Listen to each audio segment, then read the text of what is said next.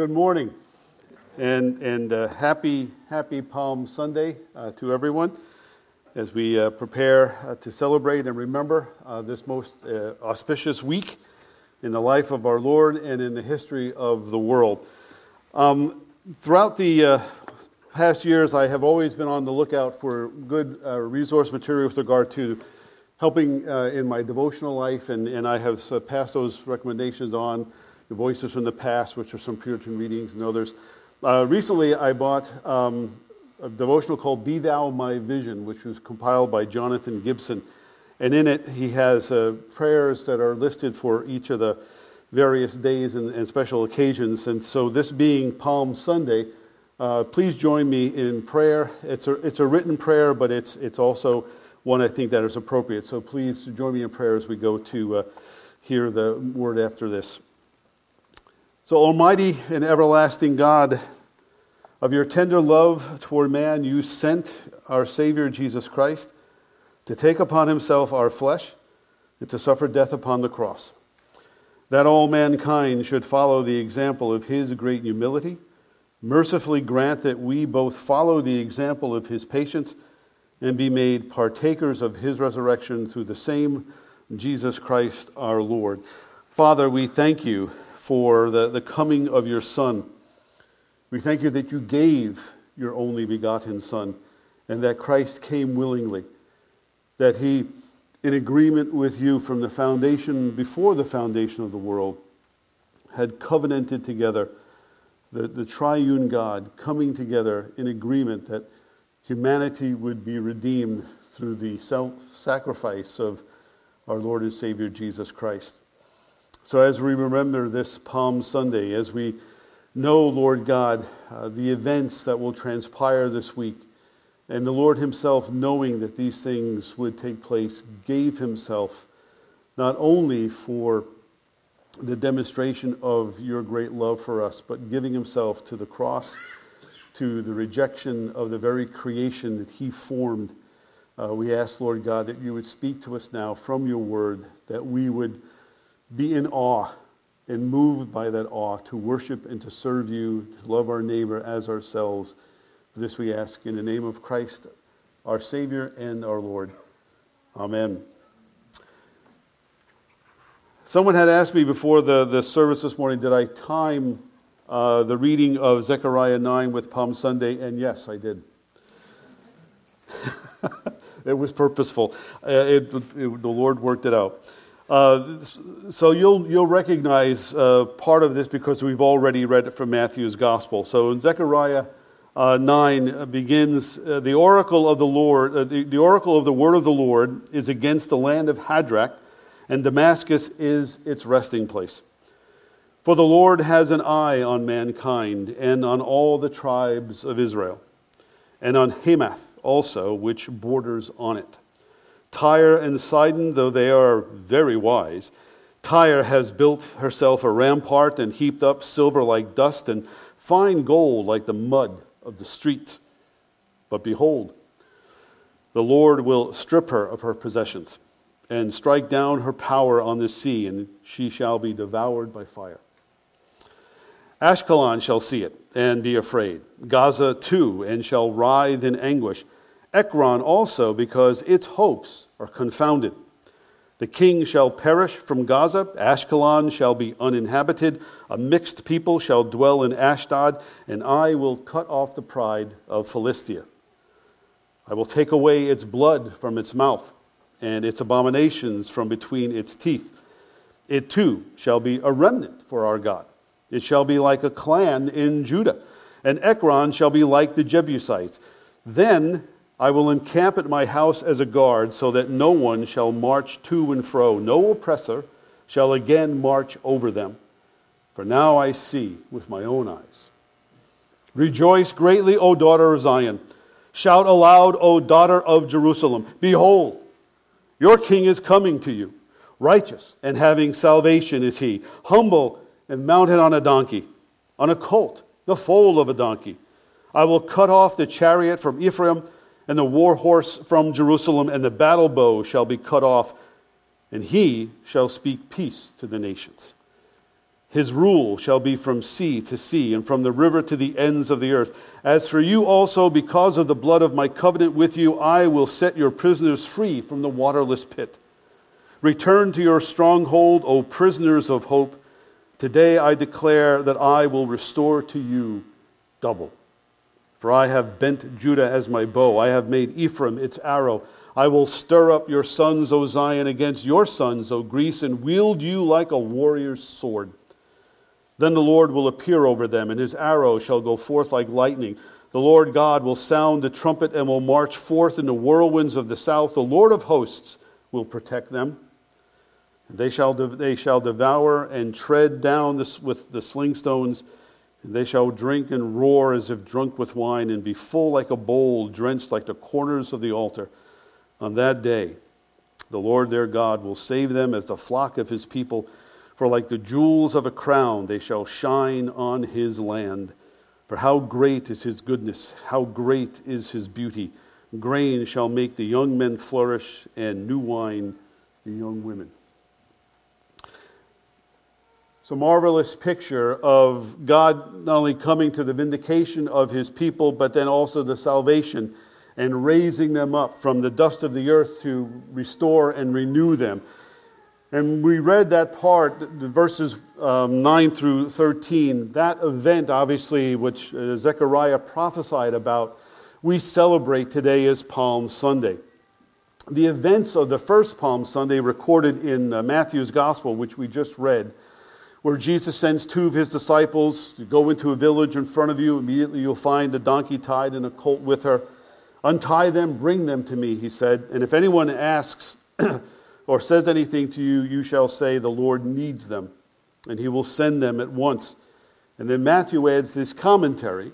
This took place, he writes, to fulfill what was spoken by the prophet, saying, Say to the daughter of Zion, Behold, your king is coming to you, humble and mounted on a donkey, on a colt, the foal of a donkey.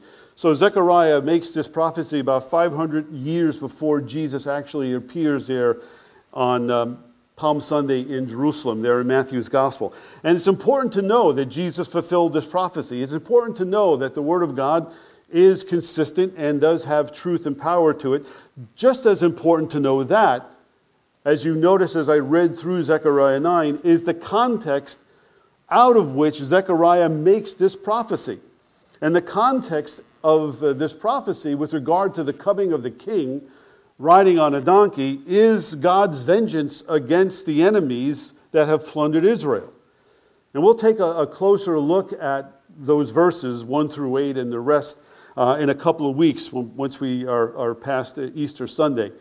Uh, but for now, just to summarize what's going on in verses 1 through 8, just to sort of keep these things in mind, just remember that the Lord uh, keeps a watchful eye over all humanity in order to protect his people. That's verse 1. The vengeance of God exposes the folly of trusting in wisdom, wealth, and power. That's verses 2 to 4. And the power of God, and I like this word, I chose it deliberately. The power of God discombobulates his enemies. Verses 5 and 6. And then the grace of God saves people by giving them new life. That's verses 7 and 8. So that's really sort of an overview of verses 1 through 8. Uh, they're connected, they are, these, those first eight verses. If you go back a couple of chapters, you go back to chapter 6, what happens in verses 1 through 8 are connected to Zechariah's vision of the four chariots. And then as verses 1 through 8 unfold, we start with Damascus in the north, and then God's chariots of vengeance move progressively south until he has vanquished all of Israel's enemies and then he arrives in Jerusalem, and there he sets up camp, making sure that no one will ever again invade the holy city, which then takes us back to Zechariah 2 and Zechariah's third vision, where God promises to be a wall of fire around his holy city and the glory in their midst this city that has no walls, that is ever expanding, this city which is the, the kingdom of God, the, the church which is populated by God's people, a kingdom that is protected by the Lord Himself as He is also the glory in their midst. All of this then sets the stage for what happens in verses 9 through 13, which is the coming king. Because when Zechariah delivers this prophecy, the closest thing that Israel has to a king is our old friend Zerubbabel, who is the acting governor of the territory and, in all likelihood, a descendant of uh, King David. And Zerubbabel, together with the prophets Haggai and Zechariah, along with others, were among the first uh, Jews to be sent back to uh, Jerusalem by the Persian king Cyrus. They were sent back there to ostensibly rebuild the temple, and then later on, when Nehemiah arrives, uh, sometime later, he, Nehemiah, leads in the reconstruction and rebuilding of the wall around the city. The thing is, of course, that despite being back in their homeland, they are still under Persian rule. And so in desperate need of being reminded that God, in keeping his promise to send them back, is indeed giving them a hope and a future, God sends the prophets Haggai and Zechariah, and later on Ezra and Nehemiah, to encourage Zerubbabel and the Jews to finish the work that God has sent them to do. That they need to be reminded that God is keeping and fulfilling his promise, even though they are still living as a captive people that their hope is in Him, that their trust is to be in Him, despite living in uh, an environment that does not give them complete freedom. When you think about it, there's uh, not a whole lot of difference when you move from Zechariah to what transpired on that first Palm Sunday. We are still a people who are hungry for a hope and a future. We are still searching for something real, something that's solid, something on which we can fix our hope, that we can then build a future. That we are eager to find something or someone who is dependable, that we can believe in. And some have, in, in searching for this hope and latching on to this desire, want to do so through the gaining of political power or controlling uh, the courts. Some have fixed their hope by attaching themselves to a variety of uh, addictive behaviors, whether it's drugs or alcohol or pornography. And still others have fixed their hope on being an influencer and gaining followers on every available social media platform that there is or inventing their own. Human history, it seems, is populated with people who are searching for peace, for purpose, and permanence. It's also populated, is human history, with plenty of people promising that they know the path to peace, purpose, and permanence. But if, as they say here in the New York City area, if there is a light for every broken heart on Broadway, there is likely a, a broken heart for every broken promise made by every false prophet in our post truth world. And despite our best efforts to search for and latch on to something that provides peace, purpose, and permanence, we are still realizing that that cannot be achieved by human means. That the peace, the purpose, and the permanence that we are looking for, that we were built and created to yearn for and to sustain ourselves, does not come from anything man made, does not come from within, does not come from anything that this world has to offer and so, as we begin to realize that, and perhaps even despair of that, that's when we hear this word Rejoice greatly, O daughter of Zion. Shout aloud, O daughter of Jerusalem. Behold, your king is coming to you. Righteous and having salvation is he, humble and mounted on a donkey, on a colt, the foal of a donkey. So, in this world where we see very little that offers us real and sustainable hope, in the midst of this comes one who is hope incarnate one who promises and delivers on that promise by being in his own person the very hope and future that we desire and long for. Who is the peace, who is the purpose, who is the permanence that we have been created to desire and to fulfill. And that's where we pick up the narrative really in Matthew's gospel, in Matthew 21. Because when Jesus arrives in Jerusalem, when he is prophesied as coming here in Zechariah, he does so as no false prophet. He makes no false promise. He is, we know this, no ordinary man. He is the God man. He is divine and human. He is the, the Son of God and the Son of Man. He stepped down from eternity to live among us as God in human flesh. He did this because only Jesus can give us the peace, the purpose, and the permanence that we so desperately seek. Only He can establish peace between God and us. Zechariah prophesied that Jesus would enter Jerusalem on a donkey because he came in peace to make peace. He came in peace, really, to make peace between God and us. And then once, once there is peace between God and us, then we can make peace between ourselves. So in verse 9, as we unpack these middle verses, 9 through 13, in verse 9, we see that Jesus establishes peace between God and us on the basis of his perfect character. So we've read the verse. Jesus is the only person in all of history who fits the description of this coming king his arrival at First Palm Sunday in Jerusalem, his arrival is God's keeping his promise to give his people a hope and a future. In stark contrast to every human leader that has ever come and risen to power and fallen from power, only Jesus has a character and a leadership that is the personification of righteousness, salvation, and humility. He is described by Zechariah as salvation. Having salvation is He.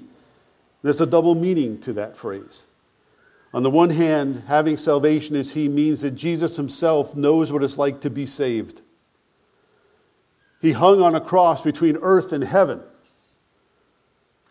as the atoning sacrifice for our sin.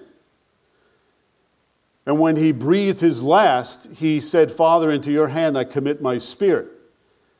And we know that Christ's mission as that atoning sacrifice was validated and vindicated by God when on the third day he rose from the dead. That God saved him, if you will, from the grave, saved him from the unjust and oppressive treatment that he received at the hands of sinful men. So Jesus knows what it's like to be saved. He knows what it's like to be rescued. And on the other hand, because he is the one in whom salvation is, we know that he is also the one who provides and brings the very salvation that we need, who brings with that salvation the peace, the purpose, and the permanence. He brings salvation by dying on the cross as the atoning sacrifice for our sin. He does that. He then makes peace between God and us. He makes the reconciliation between a holy God and an unholy humanity possible by his death. He is righteousness incarnate. And unlike those uh, wielding political power or even attempting to legislate from the court, Jesus can always be trusted to do the right thing by doing justice with integrity, the very thing that Zechariah has already prophesied about, that that is what God's people are to be typified and characterized by. Conducting ourselves with integrity, doing justice, loving kindness, seeking to lift one another up rather than to, at the other's expense, raise ourselves above them. But Jesus lowers himself that we might be lifted up. He can't be bribed. He can't be intimidated. He can't be canceled. And we can trust Jesus to save us because he always does the right thing for the right reason, in the right way, at the right time. And we must trust Jesus to save us because we cannot save ourselves. And maybe you're wondering at this point, well, if he's all of these things, then why does he come on a donkey? Why not on something more majestic? Well, there are several reasons why he chose a donkey. The first is that in early history of Israel, donkeys were often ridden by kings and tribal rulers. Uh, the judges, if you go back and read the book of Judges, who were people that God raised up to deliver Israel when they fell into the hands of oppressors, the judges also rode donkeys. When David was on his deathbed and he tabbed Solomon to be his replacement, to be king in his place, David's assistants ran out, and the first thing they did was they grabbed the donkey and put Solomon on top of that donkey and then rode him into Jerusalem, announcing him as king. So when Jesus rides that donkey into Jerusalem, it was much as much a sign of his uh, divine royalty as it was anything else. An indication that his reign would be characterized by righteousness and humility and justice and truth and, and goodness. There's another reason why that he rides a donkey, and that is has to do with humility. That he is rejecting all of the, the if you will, the paraphernalia of power. That he puts aside what we would associate with human authority. He doesn't ride in on a white horse. That comes later on when he comes again. You want to imagine the, you know, the President of the United States flying business class or riding a Greyhound bus or driving a tractor trailer, or better yet, maybe even taking Amtrak. See, presidents and kings, they arrive in motorcades, long motorcades, with a security entourage surrounding them, with clearances being issued and making sure that the public is able to see but not really get up close. Jesus comes on a donkey. People are touching him, people are, are milling around him because he's approachable, because he's humble. He has this authority which attracts us to him, and we sense it when we're in his presence. But there's also something about that authority that makes us want to be near him, that draws us to him. He wears Galilean homespun, remembering that Jesus came not to serve, not to, not to, not to be served, but to serve, to give his life as a ransom for many. So he comes in peace in order to make things right between God and us. There's a, a third reason, I think, too, that Jesus comes riding on a donkey, and this is one I find absolutely compelling, and it, the, quote will show up on the, on the screen to my right here. I discovered this reason in a, in a commentary uh, on Zechariah by uh, a former professor of mine at Gordon Conwell, Meredith G. Kline. And Kline writes this He says, A special designation for the donkey has been found to refer to a particular kind of animal that was used in the death ritual by which ancient covenants were ratified. Accordingly, in the fulfillment of the prophecy of Zechariah 9, at the triumphal entry of Jesus into Jerusalem, the donkey on which the Lord rode foreshadowed the cross and the shedding of blood of the new covenant. The donkey colt identified the lion of Judah as the Lamb of God. Just think about that. Just let that sort of roll into your, into your consciousness. He rides an animal that has been associated in history as an animal that is sacrificed in order to ratify a covenant. So the one who institutes the new covenant in his blood is riding a very animal that is used to ratify covenants. And so that donkey tells us more than just Jesus is the divine and royal king, more than just this humble leader, but he is in fact the sacrifice. And it's not the first time, if you will, that Jesus has been on a donkey. In utero, he was in Mary's womb as she was on a donkey going to Bethlehem. These symbols that run through Scripture that keep pointing us to what Christ does on the cross. And I love how in the, the, the, Gospel of Matthew, when Jesus tells the two disciples, Go and tie the colt, and if anyone asks you why you're doing that, you tell them because the Lord has need of them. Now, look, if the Lord can use a donkey in order to fulfill his mission, Certainly, he can use men and women who are willing to carry him and his message. But the way that we live, the way that we behave, the way that we teach our children, the way we conduct ourselves at work, the way we present what salt and light is through the gospel. there is this marvelous sense in which the Lord has need of those who are willing to carry His word out into the world. If He can do it with a humble donkey, He can do it with us as well. In fact, He chooses us to do that deliberately. I was thinking about this this morning. I was, you know, I have my notes and I was doing my, my morning reading as I, as I attempt to do. And I was struck by that line, the Lord has need of them. And thinking about how he uses us for his good and for our good and for the good of our neighbor. That he chooses us deliberately to carry his message.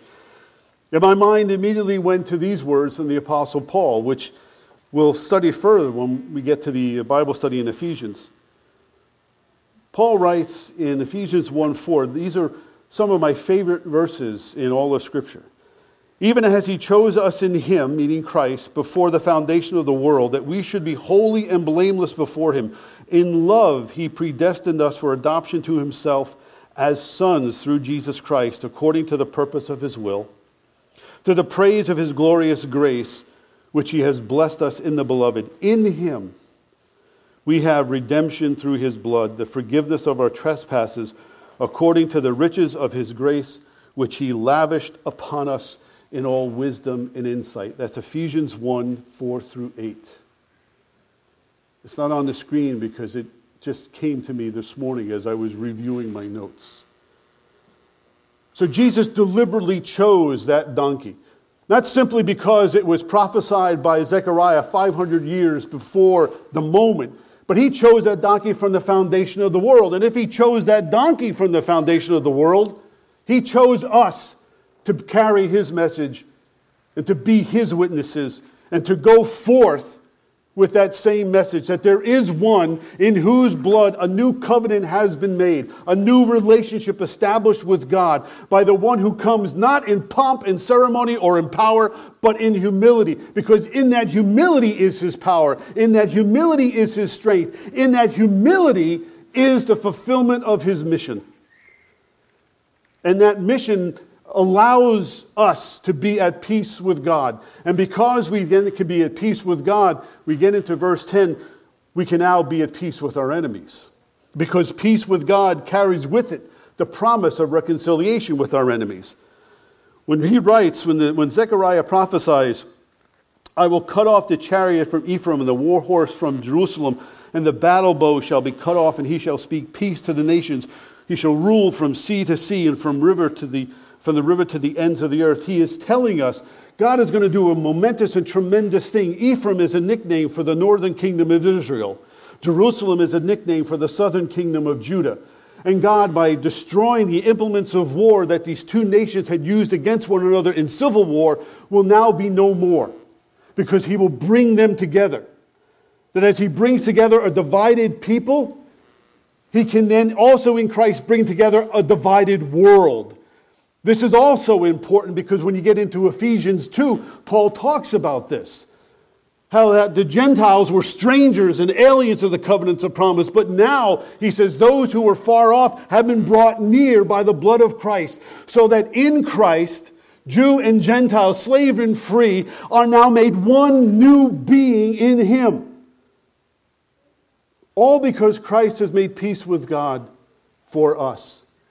We then can be at peace with our enemies.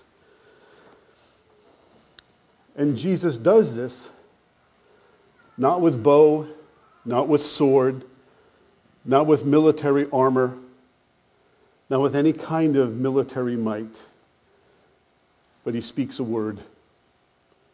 He speaks a gospel. He speaks peace, wholeness, wellness that arises from the love of God who gave his only begotten Son, that whoever believes in him will not perish but have everlasting life. How does God accomplish this? Zechariah has already told us. Not by might, not by power, but by his Spirit. John Calvin writes Jesus will speak peace to the nations. That is, though he will not use threats or terrors, nor bring forth great armies, yet the nations shall obey him for there will be no need of employing any force. To speak peace then to the nations means they will calmly hear, though not terrified nor threatened. The truth, when spoken in the name of Christ with respect to the gospel, has an effect upon any and every person who hears it. In this instance, the effect is for their good, for our good, for our salvation, for our reconciliation, for our peace, not only with God, but with one another. A peace with God carries with it the promise of reconciliation with our enemies. And so that raises an important question as we sit here this morning with whom do you need to be reconciled this morning? With whom do you need to make peace? If it is a peace between God and you, it is available to you through the death and resurrection of the Lord Jesus Christ. It is available to you through faith in Him as your Savior and atoning sacrifice. If it is with another brother or sister, it is through that same person, it is through that same gospel. You may not think it's possible to make peace, but we know the scripture says all things with God are possible. It may take time, but reconciliation is possible. As far as it depends on you to be at peace with all people, Paul would tell us in Romans be at peace with all people. Extend that olive branch. Extend that offer of reconciliation. Extend that offer of forgiveness. Extend that offer of grace as God has extended it to us. If it is not received, if it is not welcome, then you have simply done as we have been instructed by God to do. It's possible because Jesus made it possible. And peace with God carries with it that promise of reconciliation with our enemies. Without going into detail, I know this from personal experience, okay? I know what it's like to have an offense and not have the other person able to say the words, I'm sorry, and yet have to forgive. I know what it feels like to have that other person hold, if you will, that thing against you because they won't release the understanding that they have hurt or injured you. And yet God says, forgive, let it go. To hold on to it is to give to them a power that is not theirs to wield, but it is a power that only God can use. So forgive, forgive, forgive. And then lastly, God promises to guarantee that our hope will be rewarded. This is the end of the section, verses 11 to 13, where the prophet is, this is God now speaking through the prophet. As for you also, because of the blood of my covenant with you, I will set your prisoners free from the waterless pit. Return to your stronghold, O prisoners of hope. Today I declare I will restore to you double. For I have bent Judah as my bow, I have made Ephraim its arrow. I will stir up your sons, O Zion, against your sons, O Greece, and wield you like a warrior's sword. Verse 11 speaks of prisoners being set free because of the blood of my covenant. We know that in the New Testament, the blood of this covenant is Christ's blood. But it is not from a captive nation from which Jesus, our King, shall save us, because our enemy is far greater far stronger, far more cruel, and far more evil than any nation or king known to man. Because our ultimate enemy, the one that ultimately separates from all that is holy, right, and good, is sin. The thing that separates us from God is our sin. But the good news is Jesus has come to make atonement for that. The rift that exists between God and us, he has repaired. But it will not be healed ultimately until our sin is forgiven, because there can't be any peace between God and us until our sin is atoned for. So enter the King. Enter the Lord Jesus Christ, by whose death sin is atoned for, death is defeated, and the power of evil is broken. We understand that the enemies of Jesus thought he was defeated at the cross. That's what they thought. But as only God could plan it in his economy, the very cross upon which his enemies thought they had triumphed is the very cross by which Christ triumphs over them. So the evil that they sought to do against him becomes the very good that God wants to accomplish through his death, which brings us reconciliation. It fulfills the covenant from before the foundation of the world that existed between the Father and the Son and the Holy Spirit. This is how God pulls us out of the waterless pit. He pulls us out of the muck and the mire of our depravity that He might set our feet on solid ground upon the rock that is Christ, and then feed us with living water, wash us from the inside out, anoint us with the Spirit, and then, like Judah, puts us in a bow, and then He sends us forth out into the world to tell others this marvelous truth about a God who saves when He doesn't have to, about a God who loves when He has every right to condemn, about a God who forgives when He has every right to hold that grudge about a God who sheds his blood for us so that we go out to the Gentiles and we bring with us the very message of that gospel. There's an allusion and a connection here with the prophet Isaiah when Zechariah talks about double. We are given a double for our sins, says Isaiah and says Zechariah a double. We're saved by grace, we receive the gift of eternal life. When we receive double, if you will, double, we deserve rather double punishment, we receive in its place a double blessing. Saved by grace, receive the gift of eternal life. Because the cross is where we cross over from death to life. It's where we exit the kingdom of this world and enter the kingdom of God. Only those we know who are born again by faith in Christ, through the work of God's grace, enter that kingdom, enter that stronghold. And those who enter that stronghold become prisoners of hope.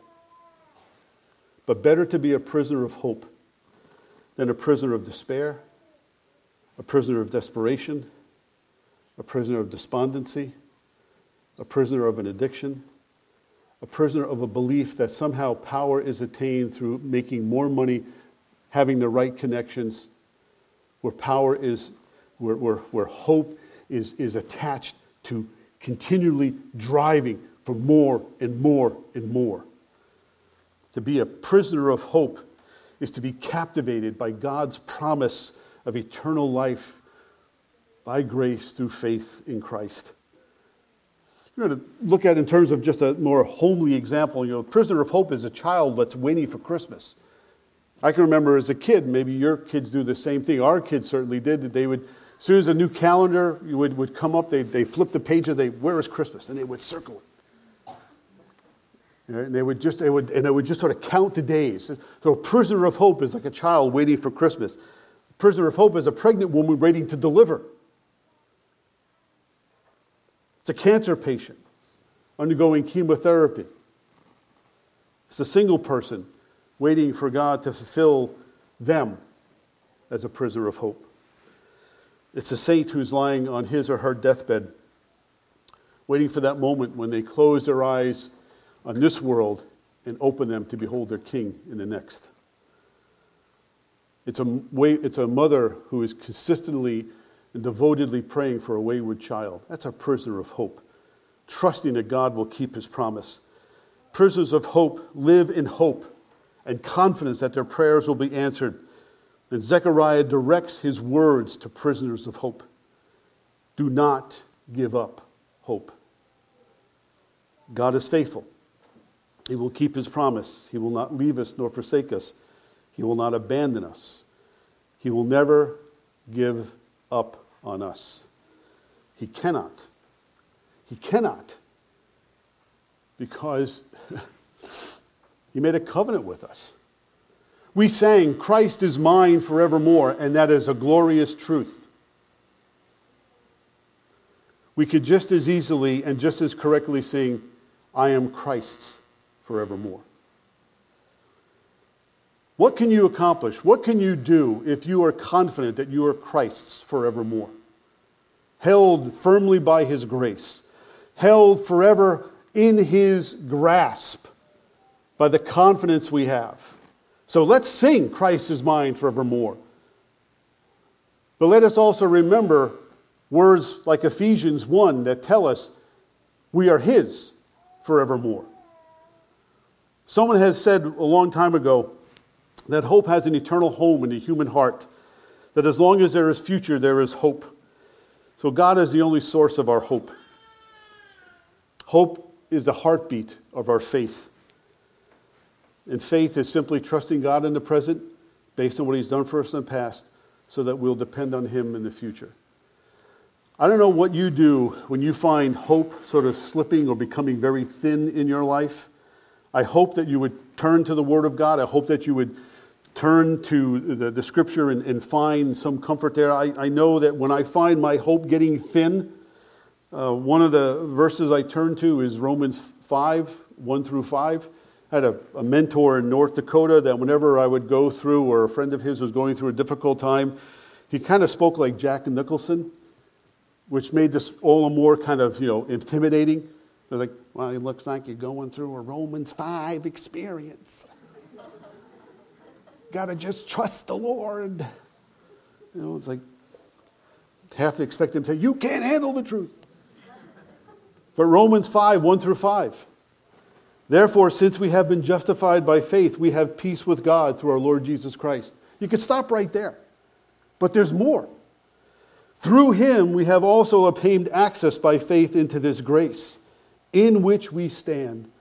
And we rejoice in the hope of glory, the glory of God. Not only that, but we rejoice in our sufferings, knowing that suffering produces endurance, and endurance produces character, and character produces hope. And hope does not put us to shame because God's love has been poured into our hearts through the Holy Spirit who has been given to us. Jesus is our hope because he came in peace to make peace between God and us. It's no longer, um, I think you can only access them online, but I remember uh, years ago, and some of you I think are, are, big fans of Bill Watterson and his Calvin and Hobbes uh, comic strip. There's always a highlight of the Sunday paper to open Calvin and Hobbes. My grandson has the anthology. My youngest son learned how to read by reading Calvin and Hobbes. Calvin and Hobbes is, is basically a comic strip in which there's a six year old boy who has a pet stuffed tiger that comes to life when no one is around. And the two of them engage in these very deep philosophical discussions about life and the meaning of life. And very, very insightful comments that Watterson would make. And there's one particular uh, comic uh, with Calvin and Hobbes in which the two of them are uh, sitting on top of a snow covered hill on a toboggan. And there's, you can just see the way that Watterson has drew the cartoon, drawn the cartoon, there's fear in Calvin's eyes. And he says, Well, here we are, poised on the precipice of Pallbearer Peak, on a flimsy, unsteerable sled. The mind recoils in horror to imagine the awful descent. Yes, it's a thousand foot vertical drop onto a boulder field lined with pricker bushes. It's a journey calculated to exceed the human capacity for blinding fear. He turns to Hobbes and he says, Are you ready to go? And Hobbes simply says, Ready? And in the last scene, you see Calvin and Hobbes walking away from the peak of Precipice Peak. So then you think nearly 2,000 years ago on the Mount of Olives, there Jesus sat on a donkey that had never had a rider, peering over the precipice of his own crucifixion. He considered the suffering and humiliation his descent into the city would mean. And with his face set like flint, his heart primed for the ride of his life, he heard the Father ask him, Are you ready to go? And with a steely eye and a firmness of voice, he said, Ready. And down he rode to make peace between God and us. You think about that. Let's pray. Our Heavenly Father, we, uh, Help us to be in awe of what you continue to do through the work of your Son.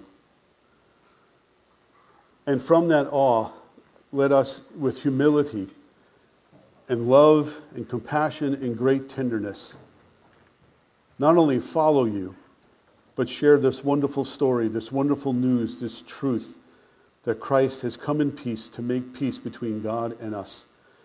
Help us, Lord God, to love you and to love our neighbor, even as ourselves, in this wonderful endeavor. We thank you, Christ, and it is in your name we pray. Amen.